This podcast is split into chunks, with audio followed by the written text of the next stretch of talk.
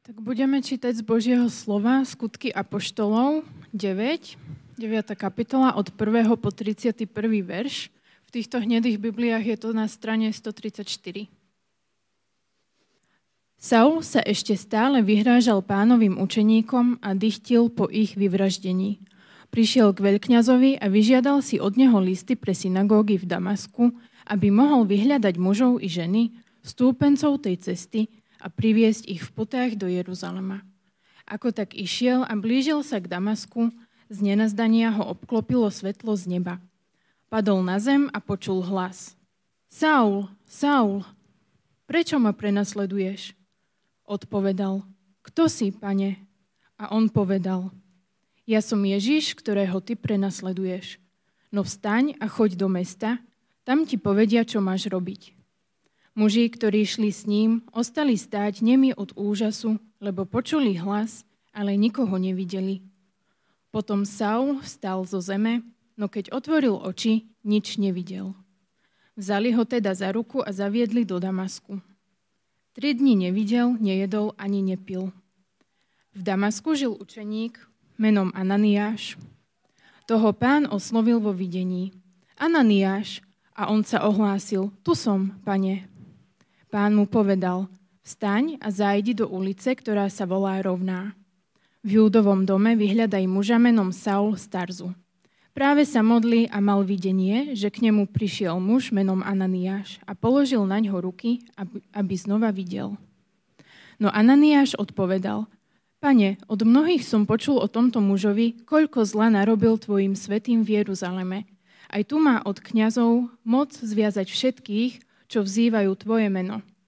Pán mu však odpovedal, choď, lebo on je mojou vyvolenou nádobou, aby zaniesol moje meno pohanom, kráľom i synom Izraela. A ja mu ukážem, čo všetko musí vytrpieť pre moje meno. Ananiáš teda odišiel, vošiel do domu, vložil na ňo ruky a povedal, brat Saul, poslal ma pán Ježiš, ktorý sa ti zjavil na ceste, ktorou si prišiel, aby si znova videl a bol naplnený Duchom Svetým.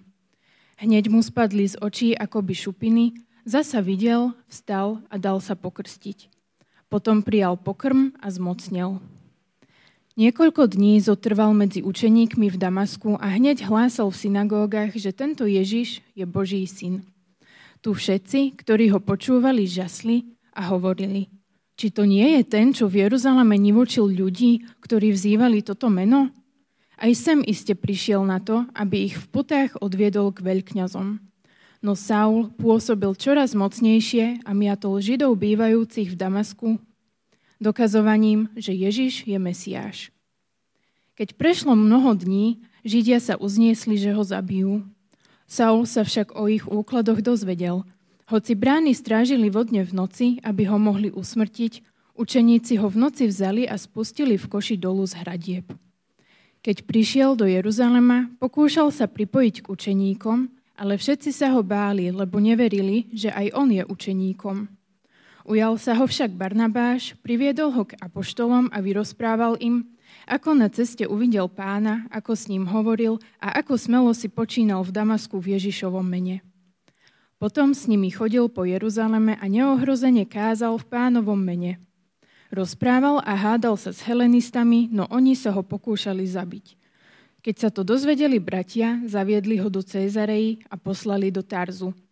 Cirkev mala pokoj v celom Judsku, Galilei a Samárii. Vnútorne i návonok rástla, žila v bázni pred pánom a povzbudzovaná Svetým duchom zrastala počtom. Pomodlím sa. Pane Ježišu, tak ďakujeme Ti veľmi za Tvoje slovo, za to, že nás ním vyučuješ a prosíme ťa o Tvojho Svetého Ducha, aby aj dnes sme mali srdcia otvorené pre Teba a pre Tvoju pravdu. Amen. Aká je šanca, že nemožná vec sa stane skutočnosťou? Už v samotnom tom slove je, že je to nemožné, čiže asi by sme povedali nula. Šanca, že sa ti narodia trojičky, jedna ku tisíc, malá, ale dosť. Šanca, že vyhráš dnes večer jackpot, ak si samozrejme podal, jedna ku 14 miliónom. Stále malá, ale niektorým sa to podarilo. Ale šanca, že vodca genocídy sa stane modelom Evanielia, že sa stane modelom Božej misie, bo- zbožnosti, nula. A predsa, dnes sme v 9. kapitole knihy skutkov, tam sa skutky nezačínajú, oni sa začínajú v prvej kapitole a dokonca to je ešte, že dvojdielná séria, ktorú napísal uh, písateľ Lukáš. Začalo to tým, že počuli sme evanilium o Ježišovi Kristovi a tam, kde končí Lukáš, tam, začínajú, tam začína kniha skutkov. Tam je 12 apoštolov s Ježišom a on im hovorí, že oni pôjdu do Jeruzalema, potom do Judei, do, do Samárie a potom do všetkých končín zeme. No a teraz sme v 9. kapitole 8, už sme boli v Samárii, čiže už to slovo a evanilium ide ďalej. No a teraz prichádza ako keby mimo príbeh, ale ako vidíme, nie je tak celkom mimo. Tak poďme na ňo.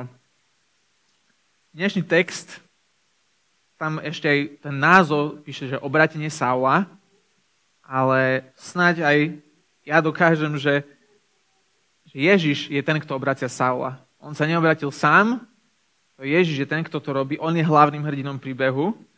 A tento príbeh má tri hlavné scény. Tá prvá scéna, uvidíme, že Ježiš premieňa. Tá druhá scéna je, že Ježiš povoláva.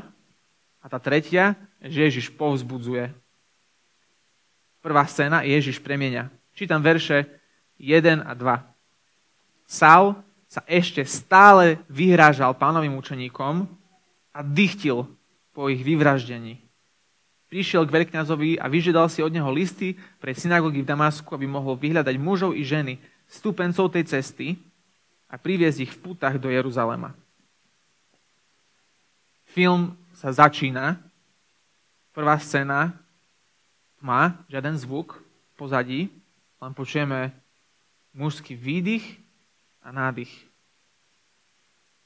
a začneme potom v pozadí počuť taký srdcervúci plač.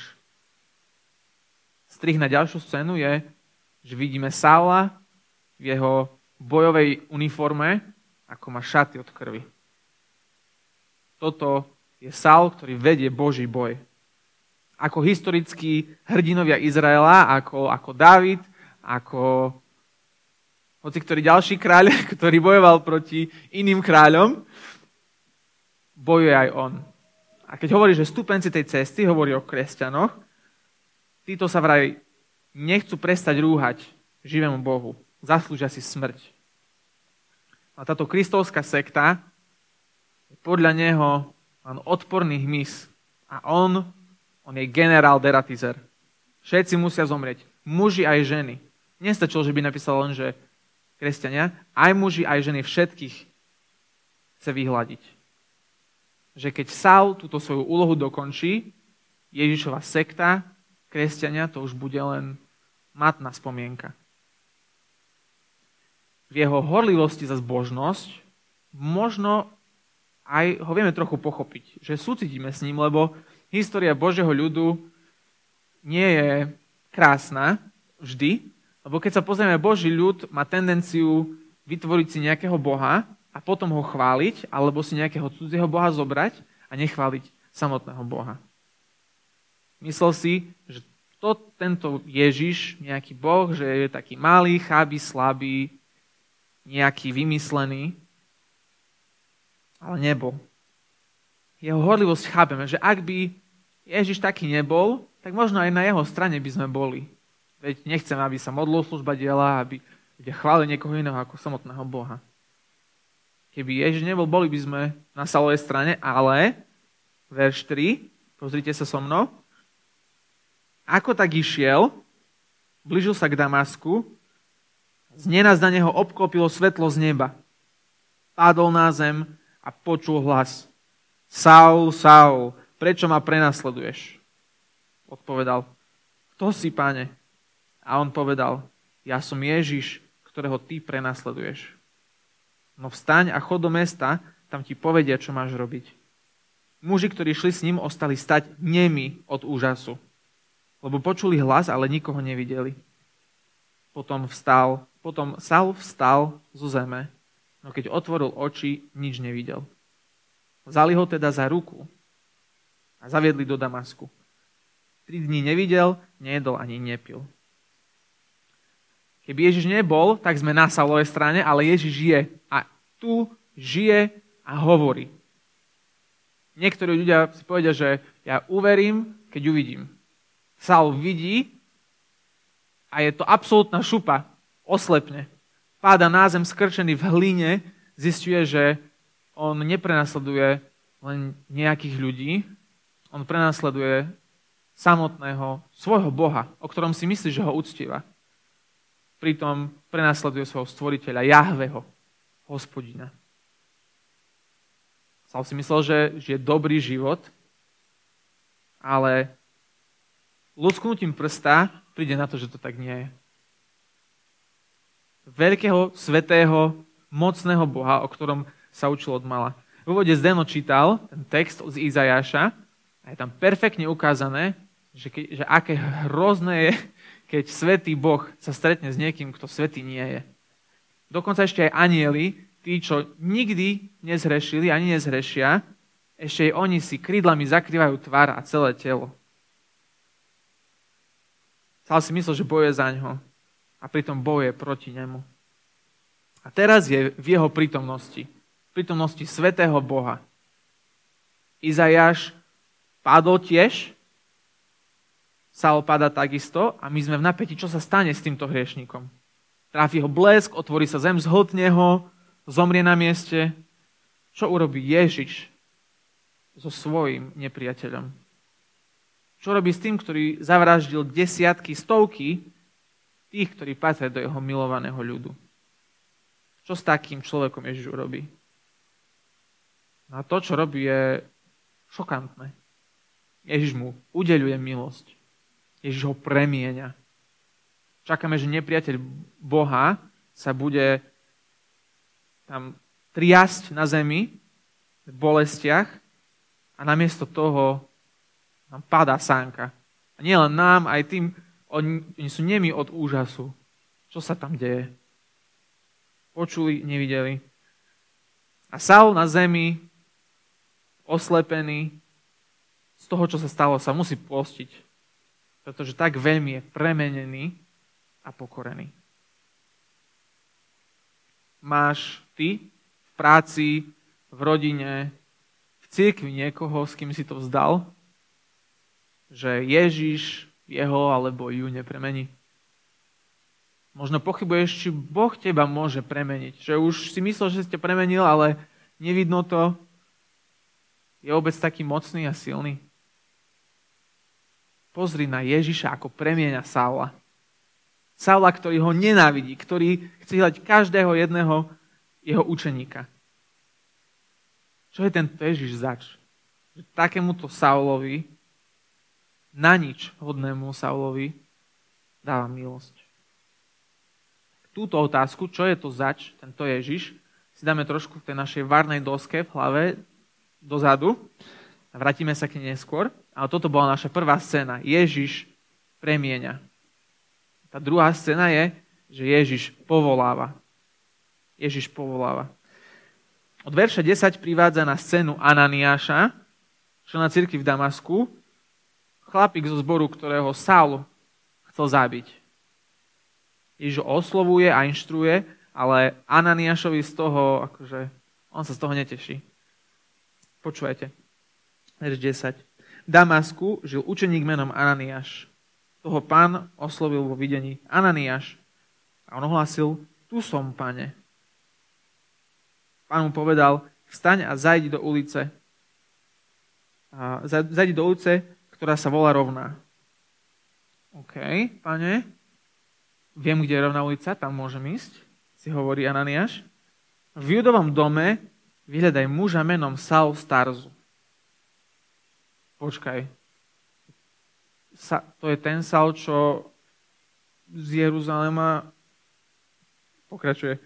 Práve sa modli a mal videnie, že k nemu prišiel muž menom Ananiáš a položil na ňo ruky, aby znova videl.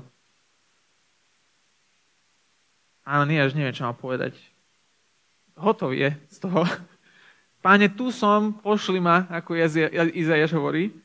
OK, príde ten, čo má ničiť, ale Chcem, že by si za neho modlil. Si robíš srandu, Bože. Nemyslíš vážne? Tak ten, čo ničí církev, ty chceš, aby som ho privedol do našej církvy, aby zničil aj nás. Perfektné.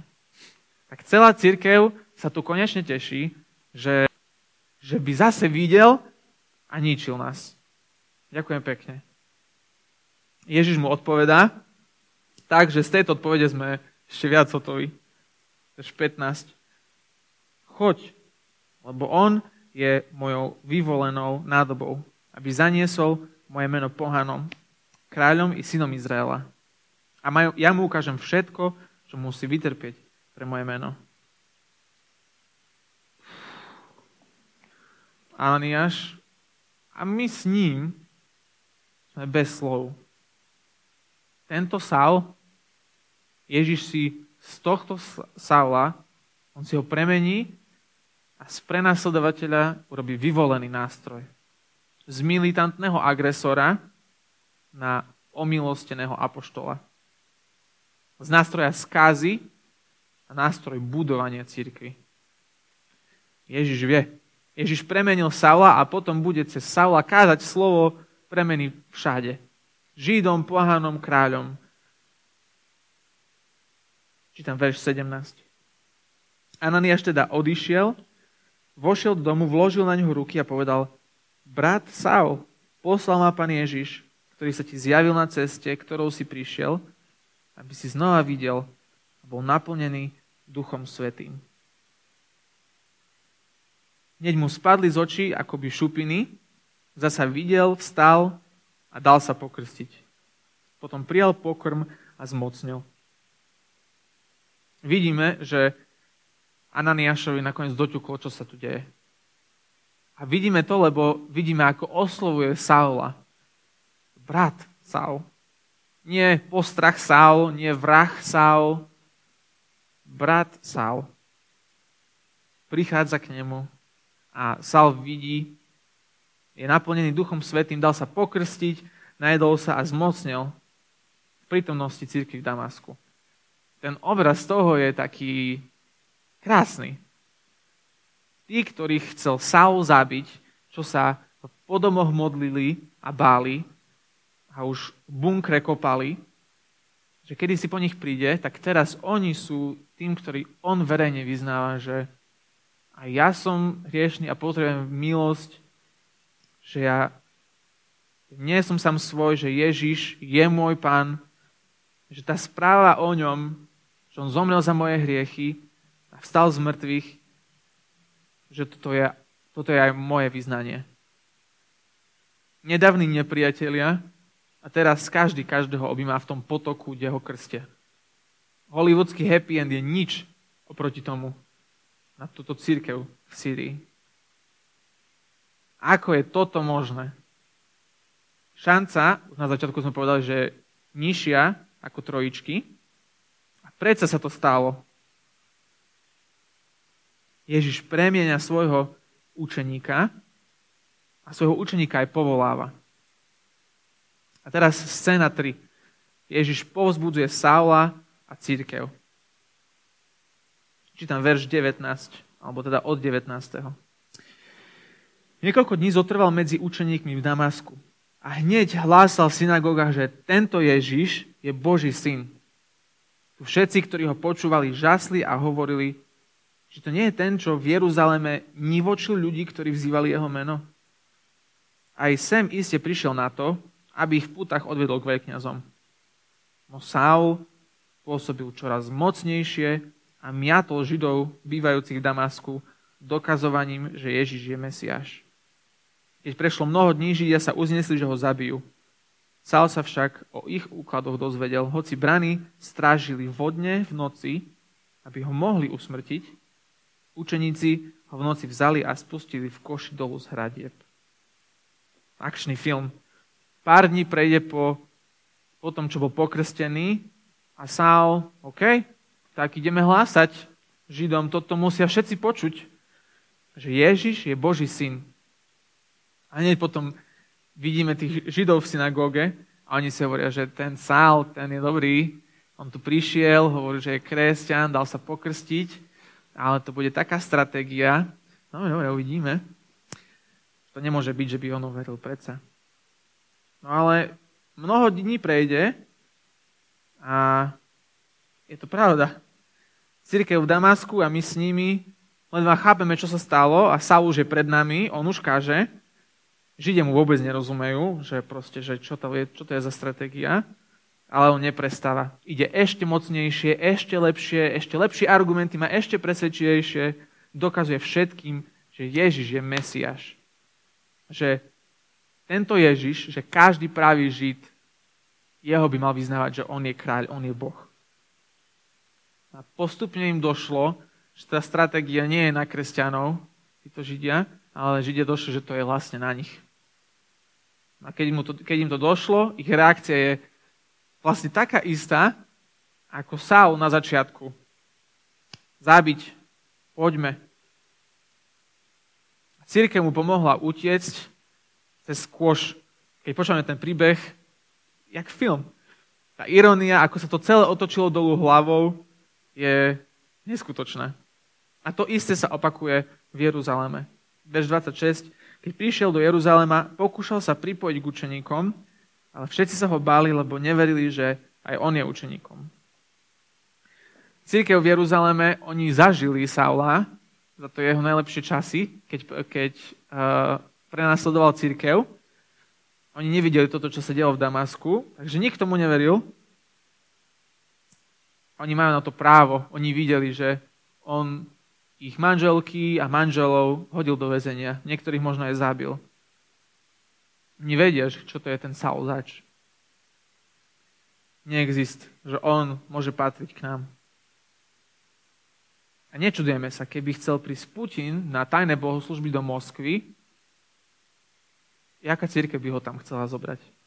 Diktátor, ničiteľ a nepriateľ Evanielia, církvy Ježiša chce prísť na bohoslužby. Všetci pokapeme. Počuť, ako im bijú srdcia učeníkom v Jeruzaleme, že no tak my sme už faj.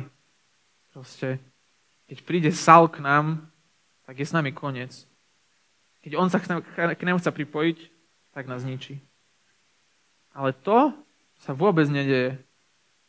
Ďalej vidíme, že ide v tejto infarktovej situácii Barnabáš musí zistiť, či náhodou. A keď zistí, že to neskutočné sa stalo skutočnosťou, že už to nie je vrah Saul, ale brat Saul. A Saul ich pozbudí svojim svedectvom, že, že Ježiš aj svojho úhlavného nepriateľa, aj jeho si premenil a povolal. Tak ich všetkých pozbudí, čo spolu idú robiť? Idú spolu do ulic Jeruzalema. OK? Ideme hlásať spolu teraz.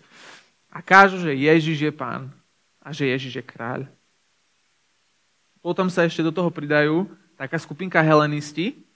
A to sú presne tí, ktorí boli so Saulom, keď kameňovali Štefana v kapitole 7.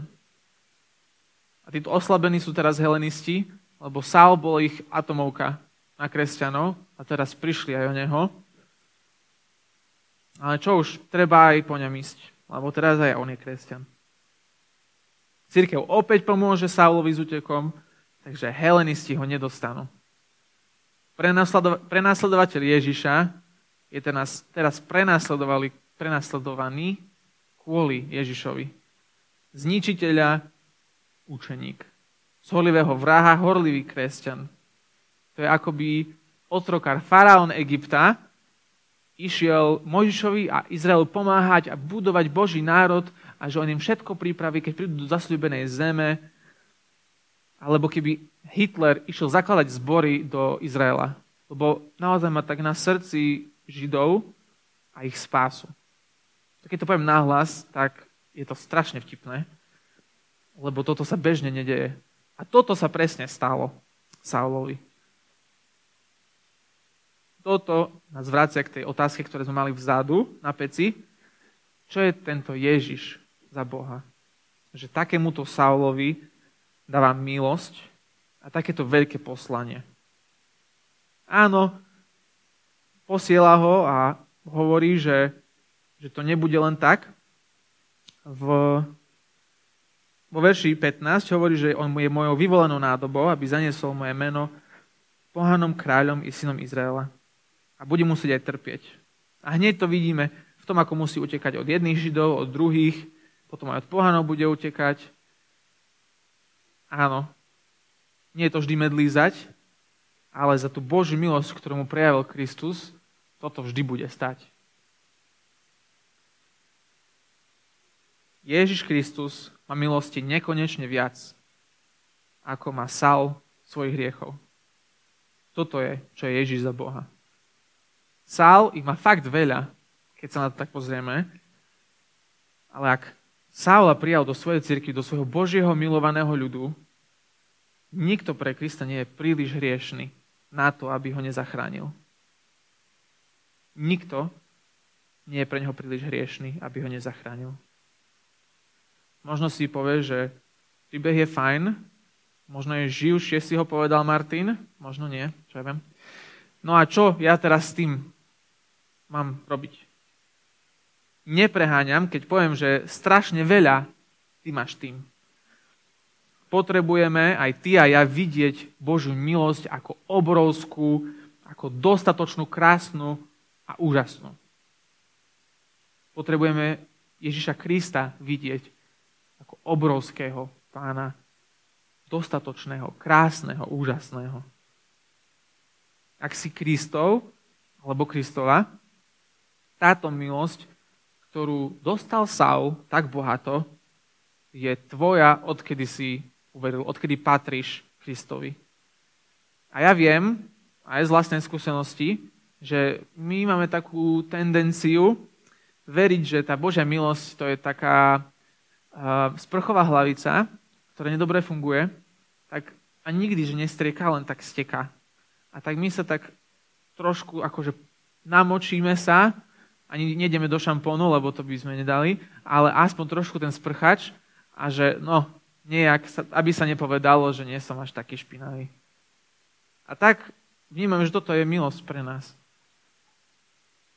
Cez tento príbeh aj keď Ježiš obráca Saula, tak Boh aj tebe, aj mne, nám všetkým pripomína, že jeho milosť nie je jak pokazená hlavica od sprchy, ale že to sú niagárske vodopády. Kristovej milosti nám Boh dáva tak hojne, že nás to položí.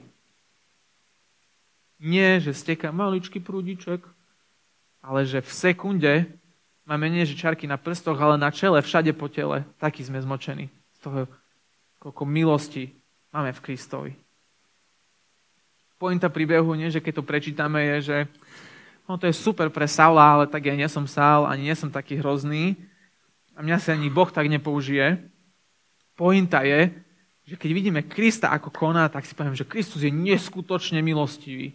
Taký bol aj pre Saula, preto Lukáš to napísal, aby všetci tí, čo to budú čítať, boli pozbudení, že keď takú milosť dáva jednému, tak takú milosť dáva všetkým. Aj dnes. A keď sme v tom januári ešte, začiatok roka, tak je to super čas na vytvorenie si možno nového rytmu, akým si môžeme pripomínať že v Kristovi máme Niagáru milosti. Nie pokazenú hlavicu od sprchy. Skúsme tento týždeň, predtým, keď sa modlíme hoci kedy, predtým ako povieme Amen, na konci modlitby povedať niečo ako, ja som si to napísal, že veľmi ďakujem, že v Kristovi navždy stojím pod Niagárou Tvojej milosti. Amen. Je to najlepšia modlitba, ale nie je zlá nech nás cez pohľad na Krista a na jeho milosť, na tú Niagaru jeho milosti, Otec premieňa viac a viac na podobu Ježiša. Pre tých, ktorí nepatria do Kristovho ľudu, ktorí nie sú Kristovi, ktorí neveria, že Kristus za nich zomrel, tak pravdepodobne veríš jedným, jednou z dvoch vecí a jedna je, že, že bole, Božej, molest, Božej milosti pre teba nie je dosť, lebo ty si stratený prípad. Proste už toľko vecí zlých som urobil, že to je, sál je nič oproti mne.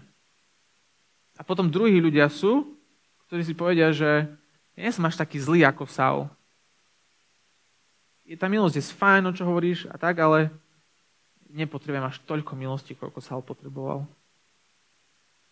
Pri pohľade na kríž, ako tam Kristus vysí, môžeš vidieť, že on prišiel strátiť svoj život pre teba, aby ťa našiel, aby ťa priviedol k sebe. A zároveň na druhej strane, tak na Ježišovom, najlepšie, na Ježišovom kríži najlepšie vidieť, koľko stojí Boha odpustiť aj tomu najmorálnejšiemu človekovi. Aj keď si myslíš, že ty nesi až taký zlý. Kríž stál Ježiša, aby ti mohlo byť odpustené. Pozri na Saula. Stratený prípad a najmorálnejší žid v jednej osobe. A koľko milosti potreboval on? Potrebujeme my menej? V Biblii asi nie je žiarivejší príklad, ani príbeh, kde vidno, že Božia milosť prebije aj ľudské diamantové srdce.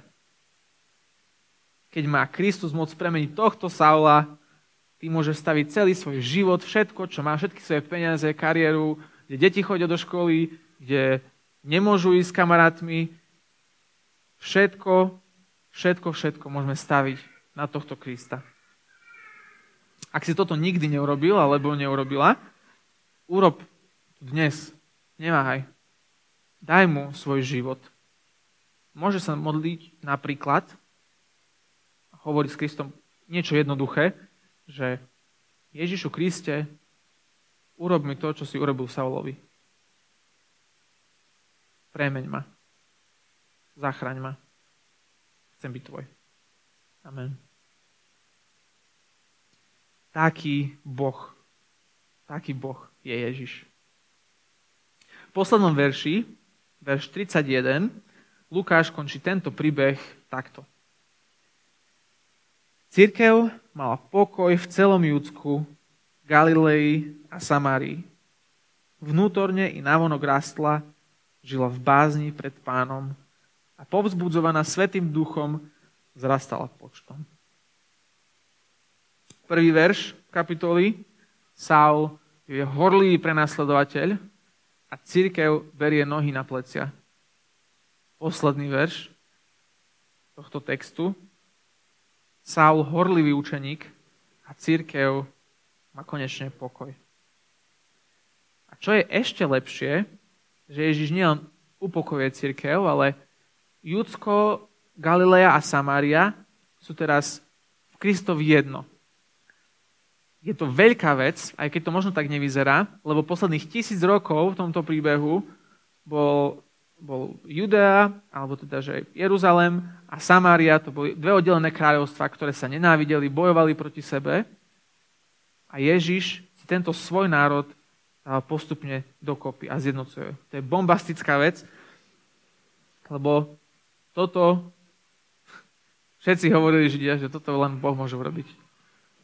Ježiš kráľ si buduje a zjednocuje svoje kráľovstvo a církev kvítne ako konvalinky na jar lebo Ježiš ju povzbudzuje. Vnútorne aj návonok rastie, vzrasta počtom. Duch Svetý, církev povzbudzuje k rastu a církev už nemá strach zo Saula. Saul je náš, ale má bázeň pred pánom. Král Ježiš si Saulovým príbehom povzbudzuje svoju církev a on uskutoční svoj plán. Aby aj cez utrpenie niekedy, církev rástla a slovo spásy išlo cez nás do sveta. A znovu a znovu. On dáva milosť bohato. Tento Ježiš, tomuto Ježišovi Kristovi, plnému milosti, ktorý premienia, ktorý povoláva, ktorý povzbudzuje, patrí všetká chvála a sláva. Prosíme, odpúsť nám, že tvoju drahú, hojnú milosť vymeniame za kopu iných vecí, potom strácame pohľad na teba, nie sme vôbec s tebou premienianí, ako by sme chceli byť, ako vieme, že by sme mali byť. Odpúsť nám, že naša radosť z teba je nestála. Prosíme ťa, aby Tvojou milosťou si nás premenil. Niektorých poprvýkrát, niektorých opäť zase. Prosíme ťa, aby sa nás povolal do služby milosti, kázať o milosti všade tam, kde sme. Povzbudzuj nás svojim duchom pri tom celom. Veľmi ti ďakujeme, že v Kristovi stojíme pod Niagarou milosti. Oče. Amen.